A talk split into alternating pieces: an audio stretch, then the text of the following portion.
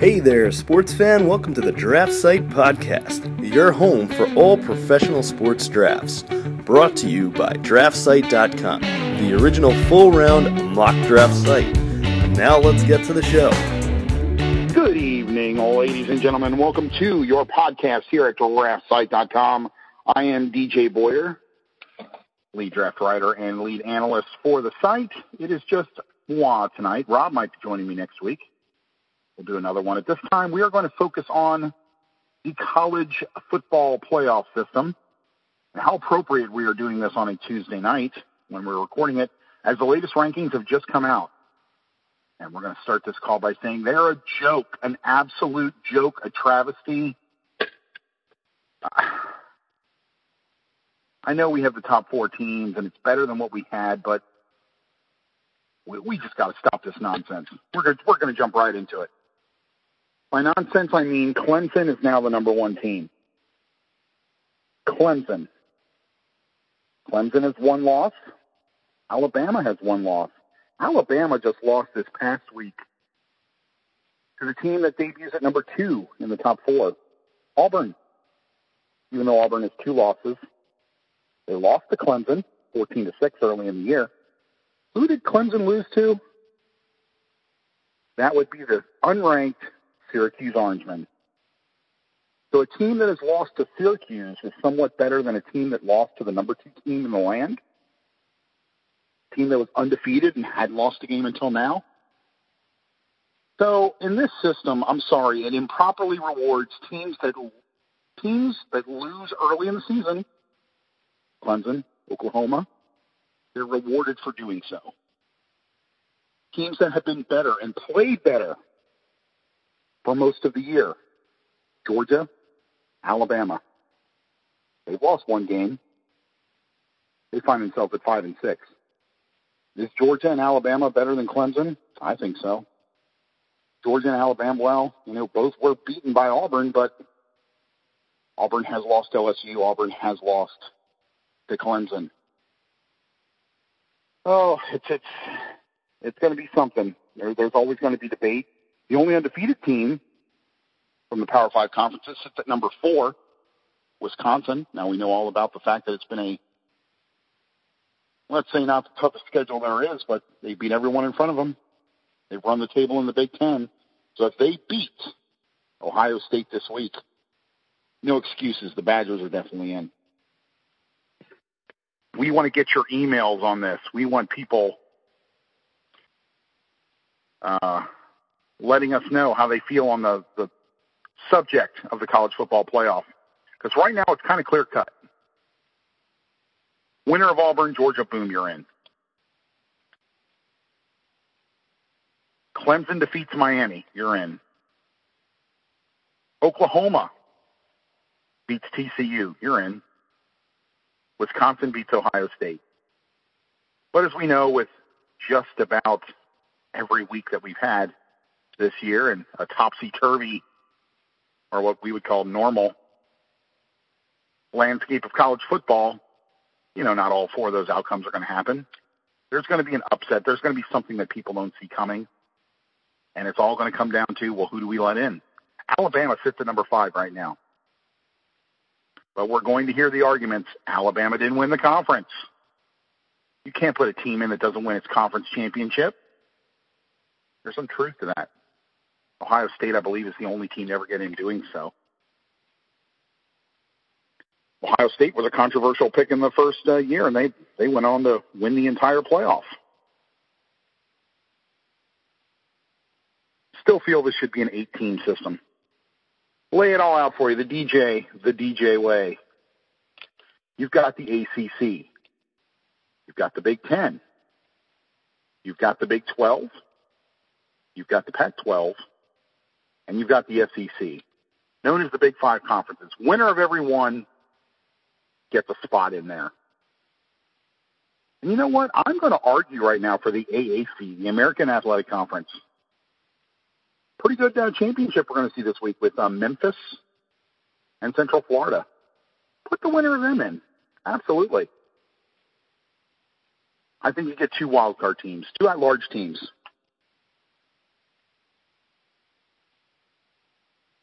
So if we do that, if we would do this system this year, ACC, let's say it's going to be Clemson. They're the highest team that's that's left. Big Ten, we'll say it's Wisconsin. Big 12, it's Oklahoma. Pac 12, it's USC. SEC, that's Auburn. AAC, Central Florida. These two teams. Right now, the two highest teams. Actually, we, would have three SEC teams in there. We would have Georgia. Well, after the Georgia loss, would probably eliminate them. We would have Alabama, and we'd probably have. Well, Miami would lose. It might be Penn State. Be an interesting system. But then again, if you lose in a conference championship, I don't think you should be. I'd say the weight should be as as great as a regular season loss, unless you get absolutely trounced. Unless you're Wisconsin getting trounced by Cardale uh, Jones a few years back, that was just an absolute whitewash. I don't know. I'm a proponent of the 18, but that's going to take away a guaranteed home team, uh, a guaranteed home game from any of these these squads, and we know that's never going to happen. It's just not going to happen. So we take a look at our Fierce 40 poll, a little bit different uh, than what we currently see for the uh, bowl or the college playoff system. Our number one team, it's Wisconsin. I'm sorry. They've done everything asked of them, and they've won convincingly. They haven't had a lot of these uh, squeaker wins. They're number one in my book. And number two, I've got Alabama. I cannot see them dropping them below Clemson. I cannot see them dropping below Auburn when Auburn has a pair of losses. I just can't do it. Teams get beat here and there. Plenty of one-loss teams that have won titles. Not going to make excuses for that. Oklahoma sits at number three. They will have to play TCU this week. Oklahoma, again, another team, early season loss. Quality team, but they lost at home. Or I'm sorry, they actually had a very quality win. Probably best win of the year was against Ohio State. Did lose to an Iowa State team at seven and five, but has knocked off a couple of big opponents and played some very tough games.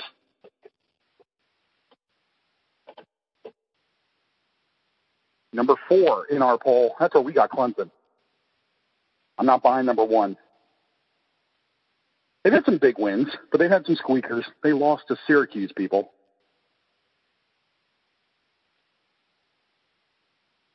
Big argument there is going to be, oh, well, starting quarterback was out, got hurt. Sorry. Syracuse. Unranked team with a losing record. Shouldn't happen. Can't tell me that's the best team in college football. Auburn, despite their two losses, have them in front of Georgia, five and six. They did beat Georgia, and they will have a rematch this weekend. Miami sits at seven, only one loss, but Miami might might be the luckiest team in the top ten. This is a team that has had multiple escapes. I think a lot of us saw the writing on the wall against Pitt. Pitt with another big knockoff like they did to Clemson last year. Clemson went on to win the title. So if Miami wins the ACC title game, maybe they can take that as a good omen. Ohio State at number eight, also with two losses. Lost to Oklahoma, and boy, who can get their head around a 30 point loss against Iowa? USC at number nine. They'll be playing for the Pac-10 championship against Stanford this week. And the aforementioned Central Florida. How about them? 11 and 0. They'll be playing Memphis. number 16 in our poll. Forcing to be uh, in the college football playoff rankings. We have Central Florida number 14. Rounding on our top 20, TCU, Penn State, Washington, LSU, Stanford, Memphis. 17 through 20 being Oklahoma State, Notre Dame, Michigan State, Northwestern. You the rest of the Fierce 40. Washington State, Virginia Tech, Fresno State, Mississippi State, South Florida, 26 to 30. Toledo, Michigan, San Diego State, NC State, and Boise State, 31 through 40. Troy, South Carolina, Louisville, West Virginia, Florida Atlantic. Our last five, Kansas State, Arizona State, Iowa State, North Texas, and Texas A&M. That's your Fierce 40. And be breaking down some bowl game, bowl game watches, bowl game scenarios, maybe in our next, in our next call.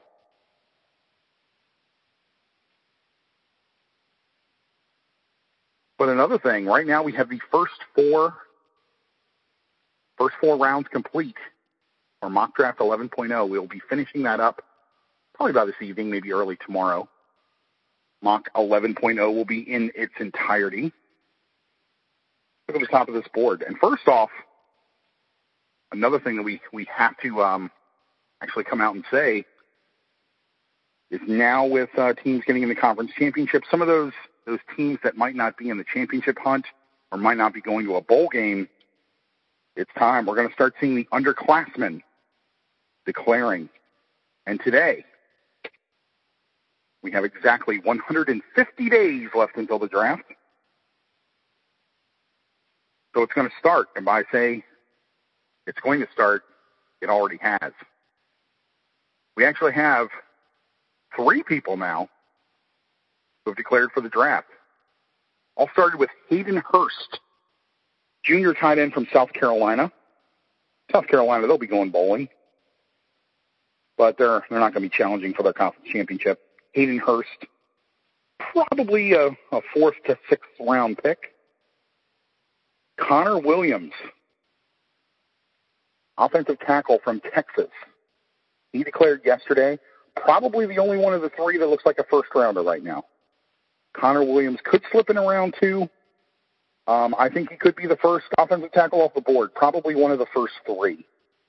I think this was a slam dunk for Trey Adams before his ACL injury. It will remain to be seen if Trey Adams will actually declare. If he does, I, I think the end of round one to the middle stages of round two is probably a good time frame for Adams to come off the board. We actually had him as a top five pick before the injury. I mean, he was far and away the best tackle uh, at the NCAA level. And Mark Walton, the junior from Miami. Here we have a guy who's actually playing for a team that is in the title hunt. But Walton has already come out and said, look, I'm going to forego my senior season. And he's going to make himself draft eligible. Um, problem with, with Walton, he, he did get hurt at about 1,100 yards last year. Um, but injuries have limited to four games uh, on the year. Ankle injuries kind of shelved him. I would say he's probably anywhere from the late third round to the early round five stage, middle of the late day two, early stages of, of day three. But we've seen a lot of good running backs actually coming in that in that general vicinity. So I'm thinking right now where um, he's going to be uh, he's going to be someone that a lot of teams are going to have to pay attention to. And of course, with uh, the Texas announcement with Connor Williams, a couple more uh, people make a really got to look out for. DeShon Elliott uh, possibility coming from uh, Texas, the junior defensive back. But middle linebacker Malik Jefferson, I believe that he uh, is a first rounder if he does come out, but uh, apparently that's that's not a surefire kind of thing right now. I think Malik Jefferson could go anywhere from say maybe pick 15 through like pick 40. Not a slam dunk first rounder, but I think that uh, he's, he's definitely got first round talent. And with that with that type of grade, not only could you go in the first round, but you could be going to a contender right off the bat, a team that has contended or was a playoff team uh, coming into the draft. Also, we're going to have to keep an eye out for our uh, senior game, uh, Senior Bowl East West Shrine game, All Star games. Time where the prospects are going to start getting their invitations. So we're going to get the uh, Twitter account going once again for Draft Site. Please be sure to look out for that. But we're going to end the call with going over the early stages or what we have thus far uh, when it comes to our mock draft.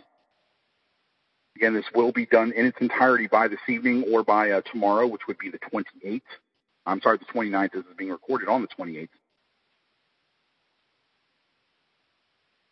But we will quickly uh, run down what we currently have for mock draft 11.0. Again, seven rounds with an extra round for uh, compensatory picks.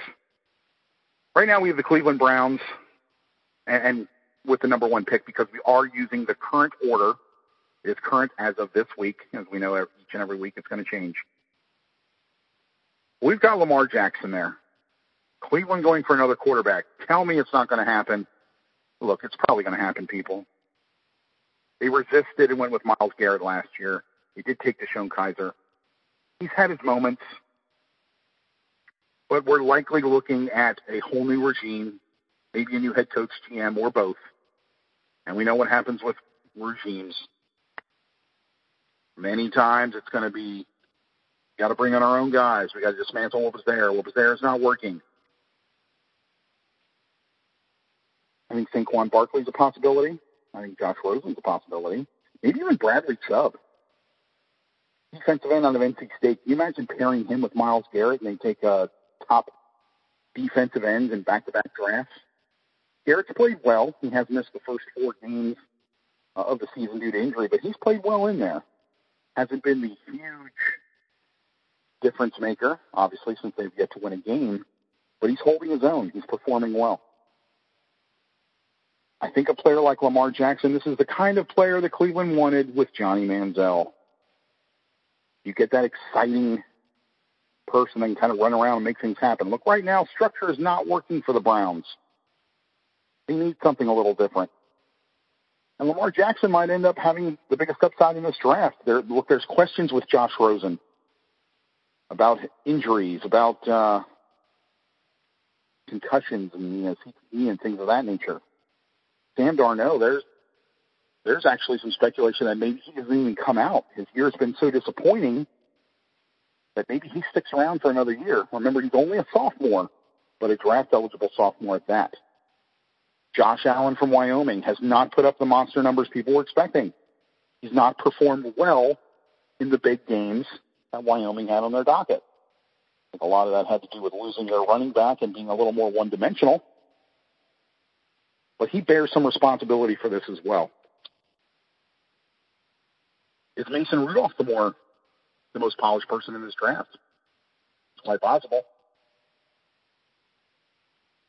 He came back excuse me, he came back for a senior season at Oklahoma State. Leads the nation right now, throwing for 4,551 yards. He's also rushed for 10 touchdowns. Uh, he's not going to beat anyone with his blazing speed, but getting near the goal line, the guy's going to get it in there. He's built a lot like Ben Roethlisberger. He can feel he can feel the, the pocket around him. Moves around well with his feet, although he's not again not does not have very good straight line speed. Uh, not good straight line speed at all. But he can move. He's mobile enough to move around that pocket, like a like a Peyton Manning was in his heyday, like Ben Roethlisberger, like we're seeing right now out of Carson Wentz. He's fast when he wants to run, but it's more about kind of breaking containment, breaking tackles, or just stepping up and buying a couple extra seconds. Something that Mason Rudolph can do. Wheel Lamar Jackson at one. San Francisco at number two. We've got Saquon Barkley out of Penn State. He, of course, will have to declare as well. The junior running back who looks almost like a slam dunk actually uh, go on. There's nothing else that he can really do at Penn State. And San Francisco, of course, has already made its deal with Jimmy Garoppolo. They have their quarterback in line. The New York Giants at number three, Josh Rosen quarterback out of UCLA. We talked about him, also an underclassman. It has been announced that Eli Manning will not be starting the 210 starts in a row coming to an end. Geno Smith, your starting quarterback.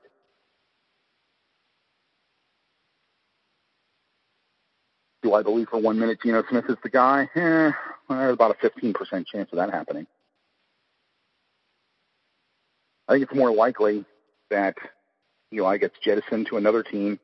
They maybe like the Denver Broncos, like uh, his, his older brother finished his career with. And lo and behold, what a great segue because Denver right now is picking fourth. Minkah Fitzpatrick, corner from Alabama. Top corner that's going to be available in this draft. Fitzpatrick actually probably deserves some Heisman, some Heisman love. Number five is currently the Indianapolis Colts, and we talked about the defensive end, Bradley Chubb. Many feel that he is the best defensive player in this draft. The NC State defensive end, another guy who looked like he was going to declare himself eligible last year, came back at the last minute, and Chubb's had a very, very, very solid season. We have wide receivers coming off the board at six and seven. Chicago Bears at six. Calvin Ridley, wide receiver out of Alabama. Maybe picking up the slack for Kevin White, the top pick out of West Virginia. He was yet to pan out. And at seven, the Cleveland Browns picked again because they do have the pick that would belong to the Houston Texans. And of course, Houston used it on Deshaun Watson. Cleveland had famously passed on Deshaun Watson on Carson Wentz. Here they take Courtland Sutton. A lot of people are going to say, who in the heck is Courtland Sutton? SMU wide receiver big physical guy. He's going to be measuring in close to six four, about 215 pounds. It looks like he can put another 10 pounds on that frame. Not a huge, huge speed burner, but he's not slow either. Deceptively quick. Just needs to refine some of his game and get a little better on his route running. Gives up on some passes sometimes. But boy, he's got all the physical talents and attributes that any type of uh, franchise or NFL quarterback is going to love to love to throw to a guy with his size his intangibles. We've got Sam Darnold at number eight going to the Jets. Right now, we still have Sam Darnold in this draft. Again, Sam Darnold could come back for a junior season at USC, but if he comes out, he's still going to be a, a top 10, top 15 pick. Number nine, the Miami Dolphins, Tarvarus McFadden. That is the corner from Florida State. Miami could really use some some help at the cornerback position. Help maybe along uh, defensive end, offensive uh, tackle. So I'm going to go with Laremy Tunsil or the interior of the line. There's a few different places Miami can go. There's not a real gaping need. There's a lot of needs, but they're not. You know, a lot of these positions there might be only one player away. Again, Miami's got a decent nucleus. Number 10, one of the most disappointing teams in the NFL this year, the Tampa Bay Buccaneers. Arden Key, defensive end from LSU. Kind of an undersized guy. Could, could, could be looked at more as an outside linebacker. Maybe some teams in a 3-4 setting could play him at the linebacker position, like the D end. At 11 right now, one of the hottest teams in the league, the LA Chargers. They're doing it in front of about 15,000 fans. But Derwin James, a safety from Florida State, second one from the secondary to get drafted. At 12, we have the Cincinnati Bengals actually going with Mason Rudolph, the quarterback out of Oklahoma State. I think it's time. If Marvin Jones wants to keep his job, I think it's going to come down to Marvin Jones or Andy Dalton. And I think the Bengals are ready to admit, look, Andy Dalton, he's a nice quarterback. Is this the guy that we're going to ride to? We can't depend on him for a Super Bowl. We we just need a playoff win. Doesn't look like he can get it done. You can't blame it on Gingers anymore because Carson Wentz is getting it done for the Redhead. So that theory's out the window. Again, might be the most polished quarterback in this draft, but not a lot of upside. What you see is what you get. You're not going to have a huge ceiling there, but Mason Rudolph is probably the most pro ready of the top five quarterbacks that, that are going to be available in this draft. And he is a senior. He's not a guy we have to worry about declaring. Top senior prospect. We talked about Josh Allen, the Wyoming quarterback. We have him at 13 going to Arizona. Drew Stanton, Blaine Gabbert, who's going to pick up the pieces for Carson Palmer. Carson might be might be done in Arizona, but you know we've said that the last two or three years. I think it's time for a project there for for Bruce Arians or whoever comes comes there as the head coach. There's a possibility maybe Bruce Arians is not back. There's been some health concerns as well. Maybe he walks away. The Dallas Cowboys. Now, a lot of people thought they'd be picking this high, but right now they're at number 14. Carlton Davis, corner from Auburn. Dallas needs secondary help. The defensive uh, line play has been better. Marcus Lawrence was leading the NFL in sacks for most of the season. He's not. He's still among the league leaders, not leading the league now. But I think uh, they're in a good spot because there's there's probably I'd say more talent available. Maybe not more talent available at corner, but it's a deeper position.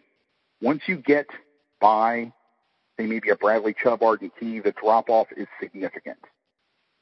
You've got a couple other players that are nice, like a Dorance Armstrong, like a Sam Hubbard. Those will have to declare. But there's there's some deficiencies there. There's there's room to grow. Corners, you got more. I'd say players that are ready to play now or can contribute faster than a lot of these people along the defensive line we're going to see in this draft. Connor Williams, we talked about him uh, declaring early. He's already done it. And I do have him as the first tackle off the board. But at number 15, going to the Oakland Raiders, Roquan Smith, the inside linebacker from Georgia. Interesting prospect going to the Redskins at number 16. 17 currently is the Green Bay Packers, and we have Dorance Armstrong Jr., defensive end from Kansas. Not Kansas State, Kansas. The football team known most for being a doormat or not shaking Baker Mayfield's hand. Sadly, they do have the best defensive player in the conference, Dorance Armstrong. They just have nothing around him. Team's garbage. If I'm him, I, I leave, strike while the iron's hot. He is a top of the second round pick at worst. Uh, he, he can go as high maybe as 12. Sam Hubbard. I was expecting a little more from him. I thought he could be a top five pick. He's still a nice pick defensive end from Ohio State. Not a pure pass rusher. This is a complete guy. This is a guy that you can drop back and play. He can play the pass, he can play the run, and he can get after the quarterback.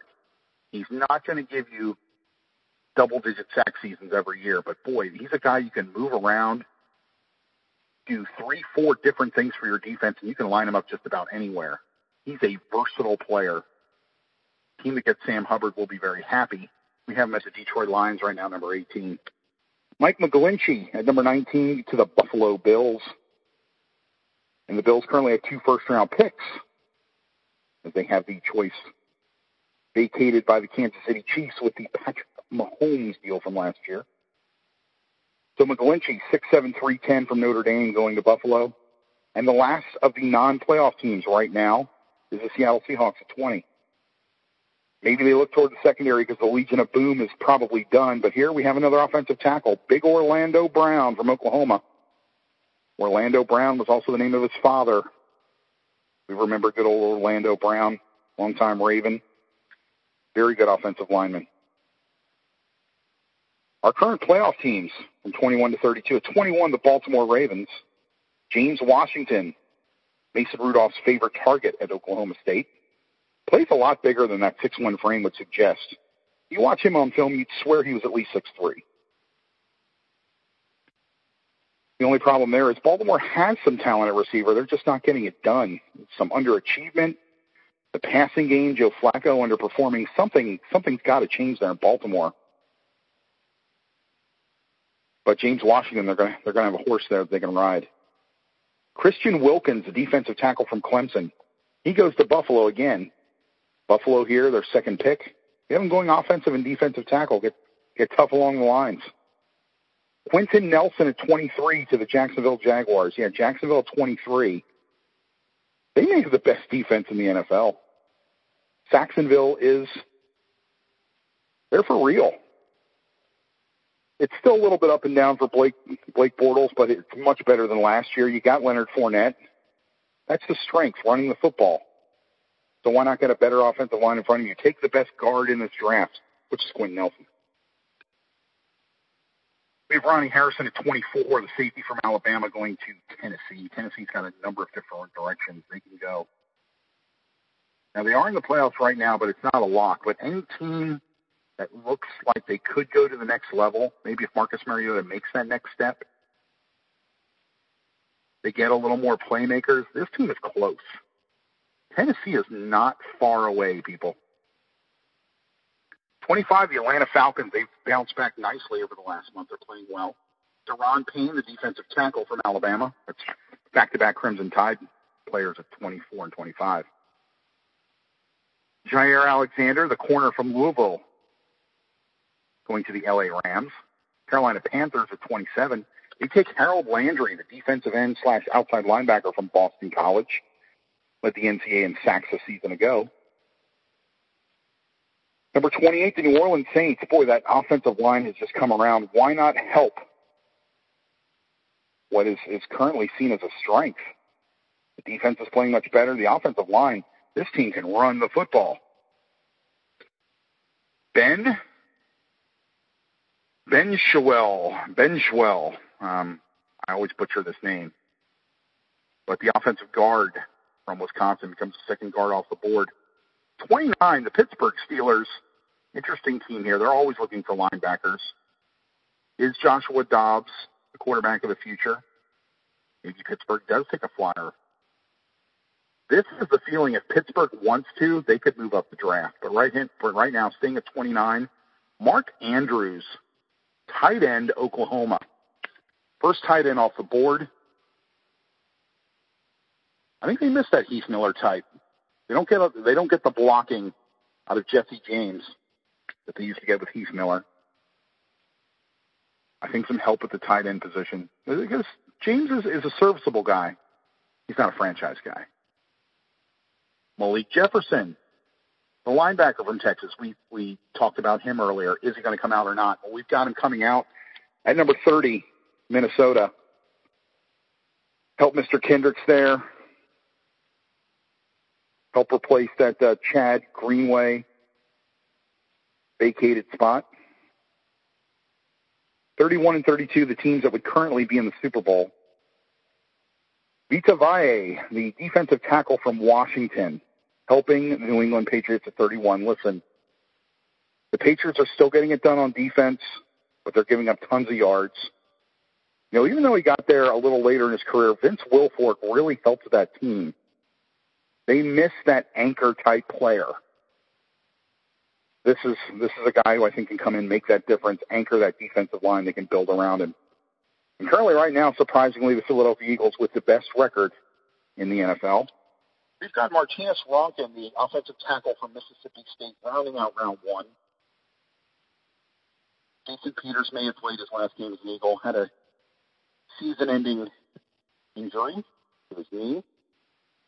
So moving forward, I think uh, Vaitai has come in for him, but I think they, they want him as the right tackle for the future, where Lane Johnson would be the left tackle of the future. But I, I still think it's good uh, I, that the, the Eagles either go linebacker, where they need depth, or you take an offensive tackle because you're going to need someone. Peters is a future Hall of Famer. Again, right now, we currently have four rounds up. These other three rounds are going to be done very soon. I'd say by tonight, early tomorrow. Anyway, that's all that we've got right now on our call. We're going to have another call coming up, probably next week at some point. Maybe touch a little bit upon college, what we've seen in the conference championship games.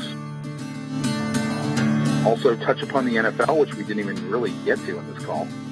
We have another week under our belt. We'll be in the home stretch. There'll be only four games to go when we have our next call. But I want to thank everyone for listening in. More good stuff to come. And again, be watching your Twitter feed, be coming back to the site because uh, the Twitter feed's going to